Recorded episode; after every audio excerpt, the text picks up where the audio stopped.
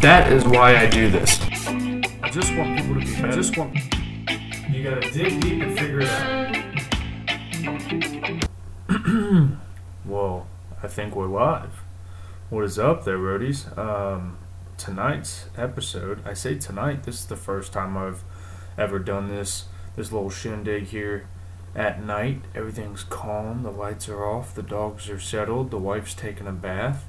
Instead of trying to record it tomorrow on Father's Day when I'm sure I'm gonna, you know, have the social norm to go out and do things and uh, obviously, I'll talk to my little my little chicken nugget on the phone and stuff like that. It'll be good. It'll be good. I didn't want didn't want the pressure of trying to put out some some fire ass content for you guys on on Father's Day. I'm just kidding. Um, but seriously, I, I didn't I didn't want to try to record it tomorrow.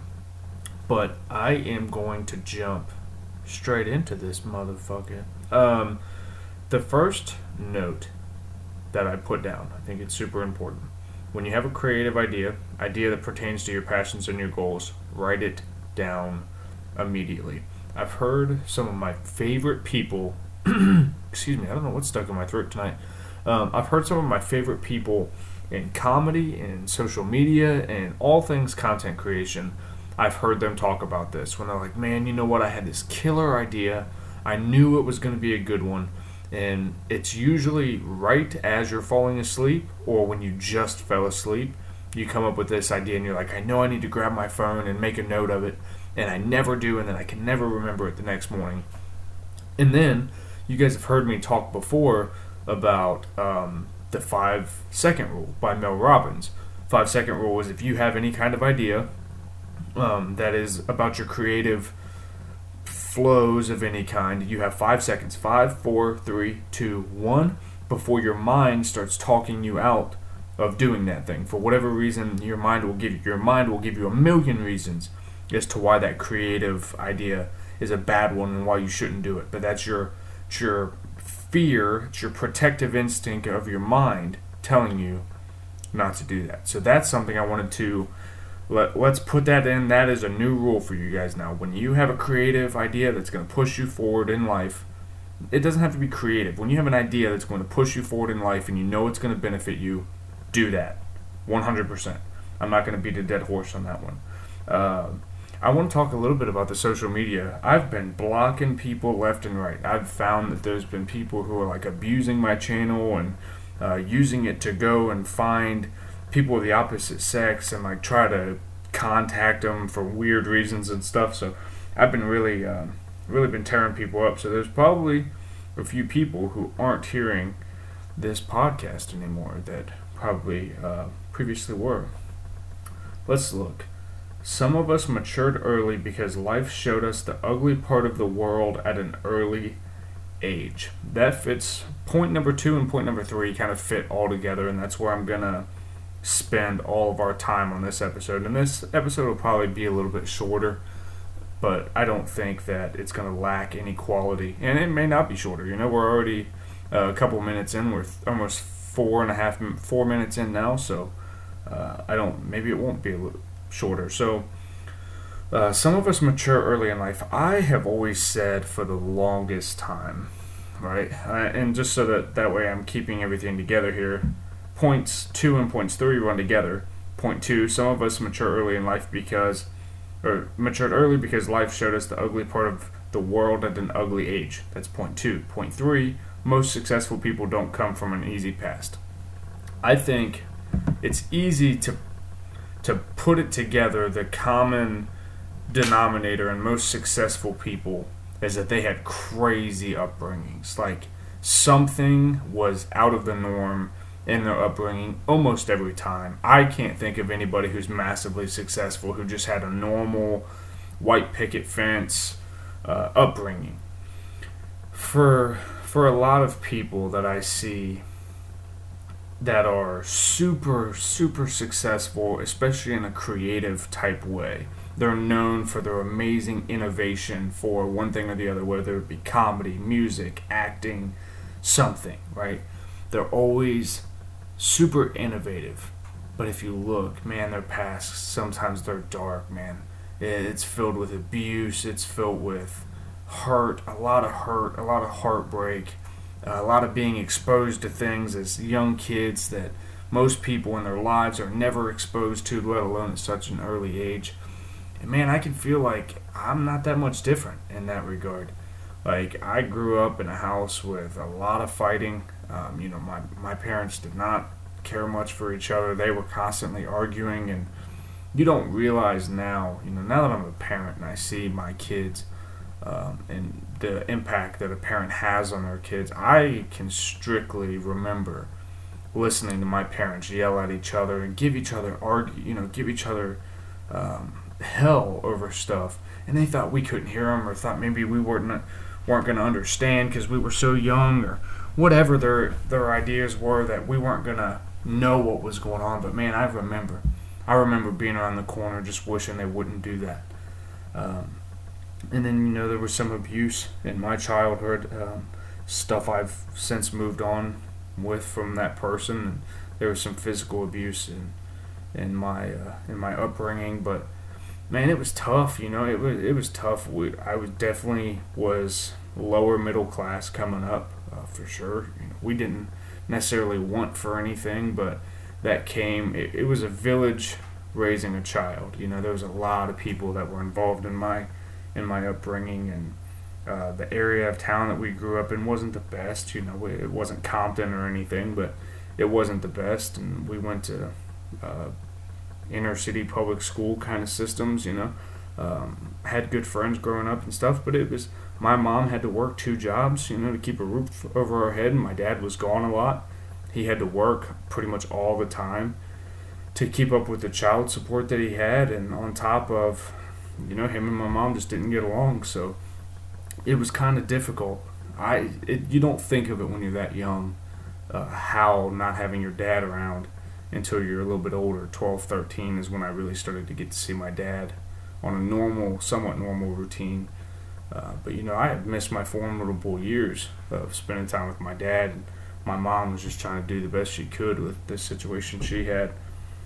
And that's tough, man. And again, you don't realize it when you're in it, but now looking back, I I realized how much I truly missed out on, how much pain and how much you know how much pain that caused. Uh, and I'll never forget when I went to basic training in 2010. I, there's a thing in the military you have to carry your ID card with you, and if, anytime your drill sergeant can walk up to you, make you run your ID card uh, opposite way up your face. And if it makes a noise like your whisker, you know, like your whiskers are hitting, means you didn't shave well enough. Well, I got hit every single day. Um, every single day they got me. And finally, one of my drill sergeants just started laying into me. And Williamson, you know, you piece of shit, this, that, and the other. Didn't your dad ever teach you how to shave your fucking face? And going off. And I, I kind of lowered my head and I said, no, drill sergeant, you know, I, he never did. He never had the chance. Uh, didn't really know my dad a whole lot coming up. And it was the first time that I saw a sense of humanity in the military where this guy, you know, now he he let his drill sergeant guard down, and he saw me as a young guy who had now just come up. Um, not without a dad. I mean, I, I, saw my dad every once in a while, but I didn't get to learn any lessons that a boy should learn from his dad. Uh, and he's like, oh, you know, come on. And he kept a real hard ass mentality while we were out in front of everyone. He brought me into the latrine, grabbed my razor, grabbed my shaving cream, and he goes, all right, you know, all right, Private, I'm going to show you how to do this. And he showed me real calm, cool, and collected how to, how you properly shave your face, and he was like, "God, man, you know, there you go. Now you know. So now you've had a man teach you." No, I'll never forget that moment. That was that was a major, major moment in my life. Uh, just somebody who saw me as a person and treated me with humanity in a situation that I was already embarrassed about, but I had never learned, even to that point. You know, I was 18 years old. I didn't know that you're supposed to learn that from your dad until that moment that I that was one of the first moments in my mind that I was like, wow, you know, I I never realized how much I've missed, how much stuff I've missed out on, and uh, so that that's just kind of a cool story. But that's just going to show that while uh, things weren't, you know, again, I didn't grow up in the ghetto or anything where we're getting shot at and stuff like that, but uh, I did not have an easy upbringing That's for sure. It's it's definitely left its scars in some areas, but the reason I say that is because I feel like I can connect to those people. Uh, I had to grow up at a very very young age. You know, I I um, that doing that forces living that way, having a mom who you know is not very financially um, stable in a sense, even though she's working really hard and my dad, you know, he my whole time I knew him, my dad was very financially successful, and that's what I was told uh, a successful man was. Somebody who made a lot of money. You know, you look good, you feel good, you play good. But I didn't feel like that coming up, so I had to learn some hard lessons. You know, and a lot of those came in the military. A lot of those came from my alcohol use, my drug use, my time in jail, uh, getting married way too young, to learning hard lessons that way, to having kids at a young age, like I had to mature very, very quickly, and a lot of it was self inflicted, but I wouldn't change it for the world now because when you see it in retrospect, I ask myself all the time, why? Why couldn't I just live a normal life that, you know, I, I married the first woman that I, you know, I, I wish I could have met Nicole when I was 18 and married her, and we had our kids together, and that's just what my life was like. And you know that would be ideal for everybody, but that's not the ideal. Um, it's not ideal because then I wouldn't have my daughter Taya, and she's she's uh, you know she's my daughter. I love her so much, and I wouldn't trade her for anything. So there's a purpose to everything, but also I wouldn't have the life lessons and the maturity that I have now. I have people tell me all the time. excuse me how you know when they ask me my age, I'm like, yeah, I'm 26, getting up there. They're like, wow, I would have pegged you for 30 something. You just carry yourself a lot different than you know a 26 year old. I would have thought by your maturity level that you're 30 something. And like I said before, guys, that's just because I've been through a lot. It's just because I've been through a lot. So, but I've come out stronger, and that's something I want to touch on too. I know I'm kind of blowing through this podcast pretty quick, and I was hoping to you know, I was hoping that when I talked about all this stuff, that it was going to come with a lot of passion behind it, and it does. You know, it brings up a lot of feelings and a lot of lessons that I've learned, and I can remember them all vividly from specific instances. But what I want to tell you is, I have um, a sibling of mine who, and I can tell who it is. She'll never listen to this podcast, but my sister. My sister is the type of person who will forever tell people, you know, I am this way. This is she has a few shortcomings like we all do, but some of hers are a little more severe. Excuse me.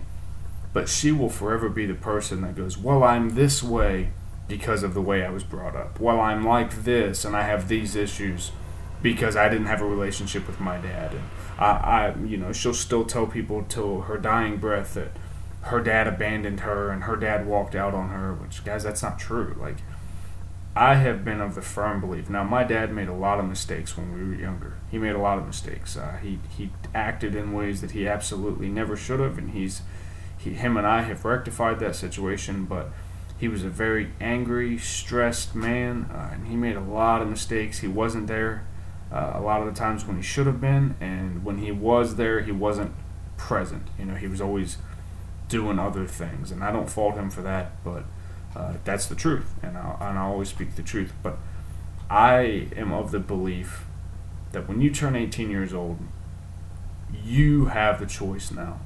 You cannot at that point continue to say, Well, I'm like this because of my upbringing. You may have scars from your upbringing that you still need to heal. You got to figure out how to do that.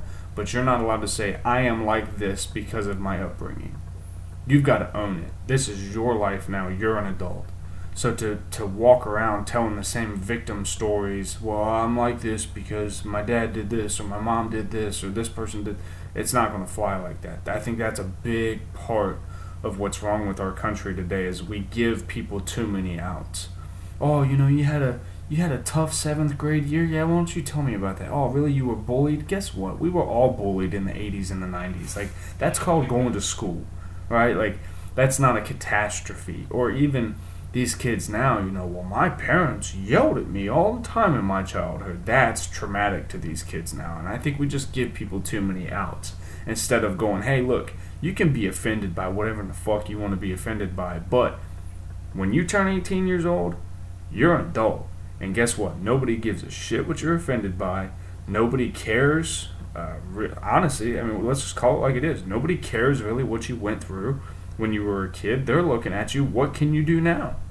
That's what the job the job force is looking at. What can you do now? I'm not worried about your you know your upbringing. What can you do for me now? How can you provide value? You can't. Well, then I have no I have no place for you. Sorry.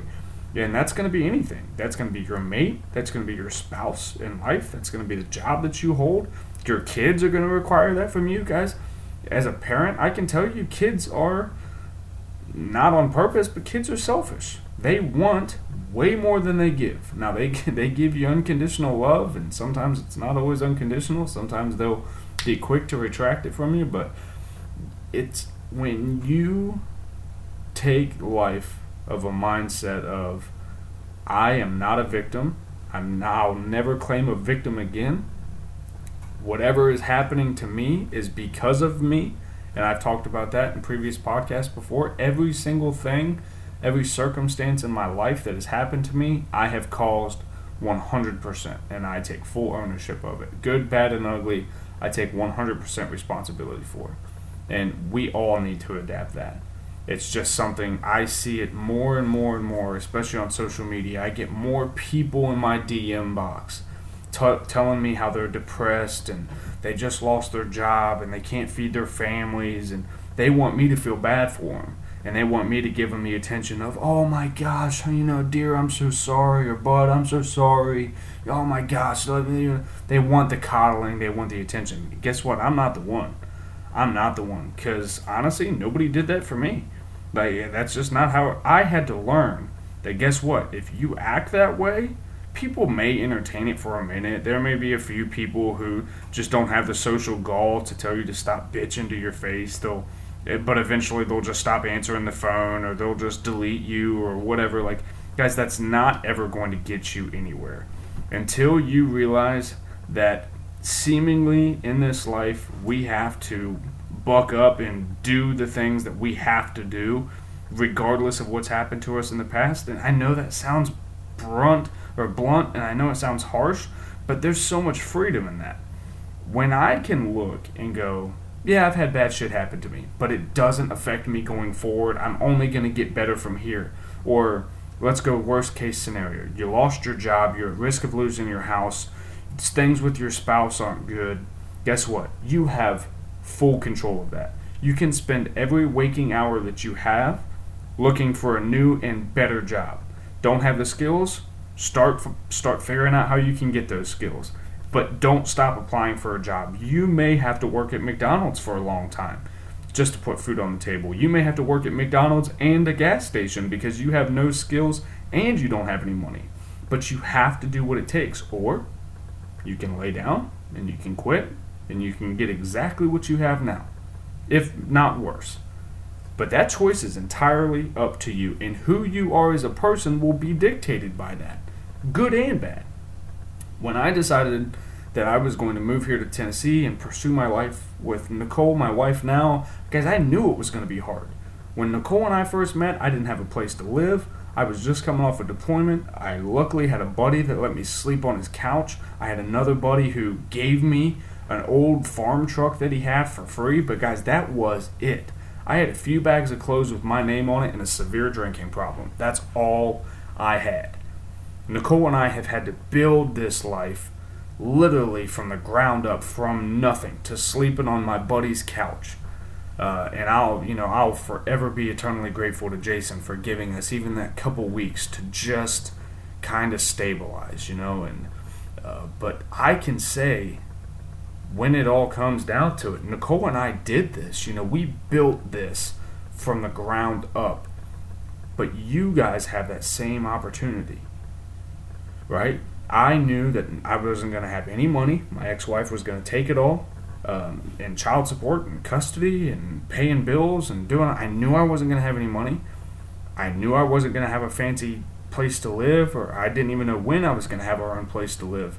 I knew the car that I had gotten, God it was a blessing, God willing, that you know my buddy gave me that truck, but it wasn't going to get me back and forth to Tennessee and uh, down to Indiana to see my kid. But I was nervous the first time I drove it from Kentucky to where I live in Tennessee. I didn't know if it was going to make it, but it made it and it kept making it and and all those things, guys. That's a part of the journey and a part of the grind. I had to take a chance every single time. Okay, if I want to pursue this life, I've got to take the chance that this truck will make it four and a half hours from this part of Kentucky to Tennessee where I'm going to start this new life. Okay, ready, set, go. I didn't know if I was going to break down on the side of the highway, but it was either stay in Kentucky and be scared or start driving. I drove and it worked out. When I got here, we stayed with a few of Nicole's friends for like two days, and Nicole and I found a cheap townhouse. And we are like, okay, we're here. Nicole had a job, but I didn't. She was returning home to a job. I didn't have one because I'm not from here. It took me a little bit to find one, then I found one. Then we started paying our bills easy, and things looked like they were kind of coming together. Then I got hit with child support. Then I got hit with being called a shitty dad because I moved away, and I got all up in my feelings, and then I lost sight. I lost sight of what I had originally signed up to do, which is you're going to struggle for a long time, but it's worth it to make a better life for everyone in the end. That's when I started drinking heavy. That's when I got in trouble because I lost sight. I started to feel bad for me again. I started to be a victim again. But guess what? I got in trouble. I got my mind together. I had the love of a good woman. I refocused. And now I've been set straight ever since because I remember, okay, this is what happens when you when you want to play a victim you're going to get what a victim gets, which is exactly what you deserve because every wound I faced while I was getting in trouble, drinking, doing all that was 100% self inflicted, like every other one I had ever faced. Self inflicted. So now, in a short two year span of time, Nicole and I have moved out of that townhouse, bought our own home, are growing our family. Things with my daughter are better than ever. I have a car that's reliable my child support situation's getting figured out, guys, it's because I was willing to put the work in. And usually I try to be so humble sounding that I'm not okay saying stuff like that because I don't ever want to come off uh, conceited or bragging. But guys, it's just the truth. Nicole and I have put a lot of work in over the last two years, and you guys, wherever you are in your life, can do that. You just have to make that decision. Things are gonna be tough things are gonna be hard. I may be eating ramen noodles and that's it for the next five years. But when you're dedicated, okay, I'm willing to suffer because I believe in what I can do. I believe in my ability to, to hold out and keep grinding because I know what my future can look like if I just keep making the next right decision and I put myself on a path with a plan to how I want to accomplish the things I want to accomplish they're gonna happen. Now you're gonna hit bumps all along the way. To that's in my personal opinion, that's the universe going, hey, here's a test. Do you deserve this yet? And then, you know, if you get a little shaky on the bump and you start to doubt and you start to act crazy again, okay, nope, not yet. You don't deserve it yet.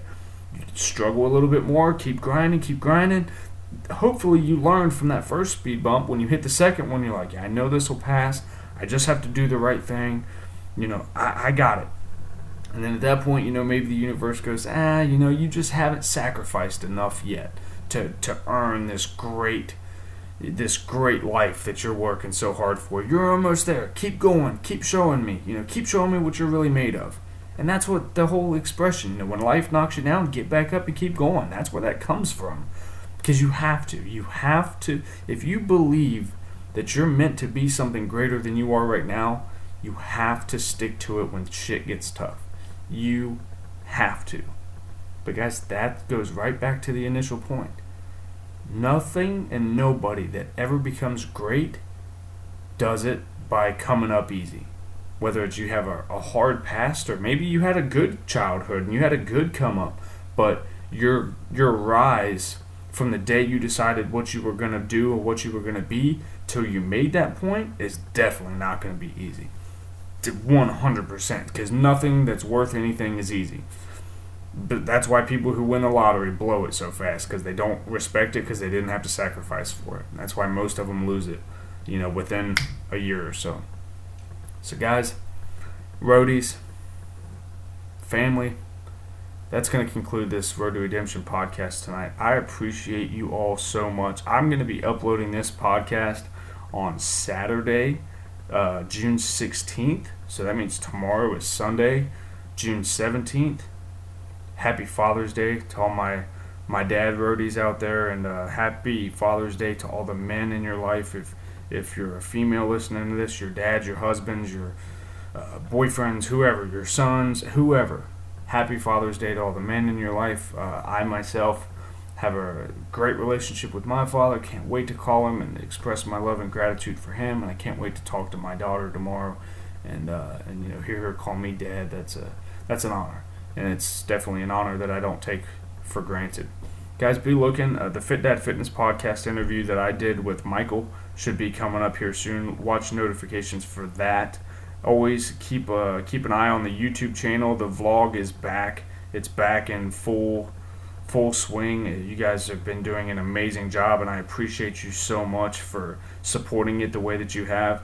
Obviously, subscribe and leave a review on this on the iTunes. That's how it helps uh, spread it so other people see it. And I think, yeah, keep checking out the Instagram and know how much I love you. Roadies, you guys have a great Father's Day. Love you.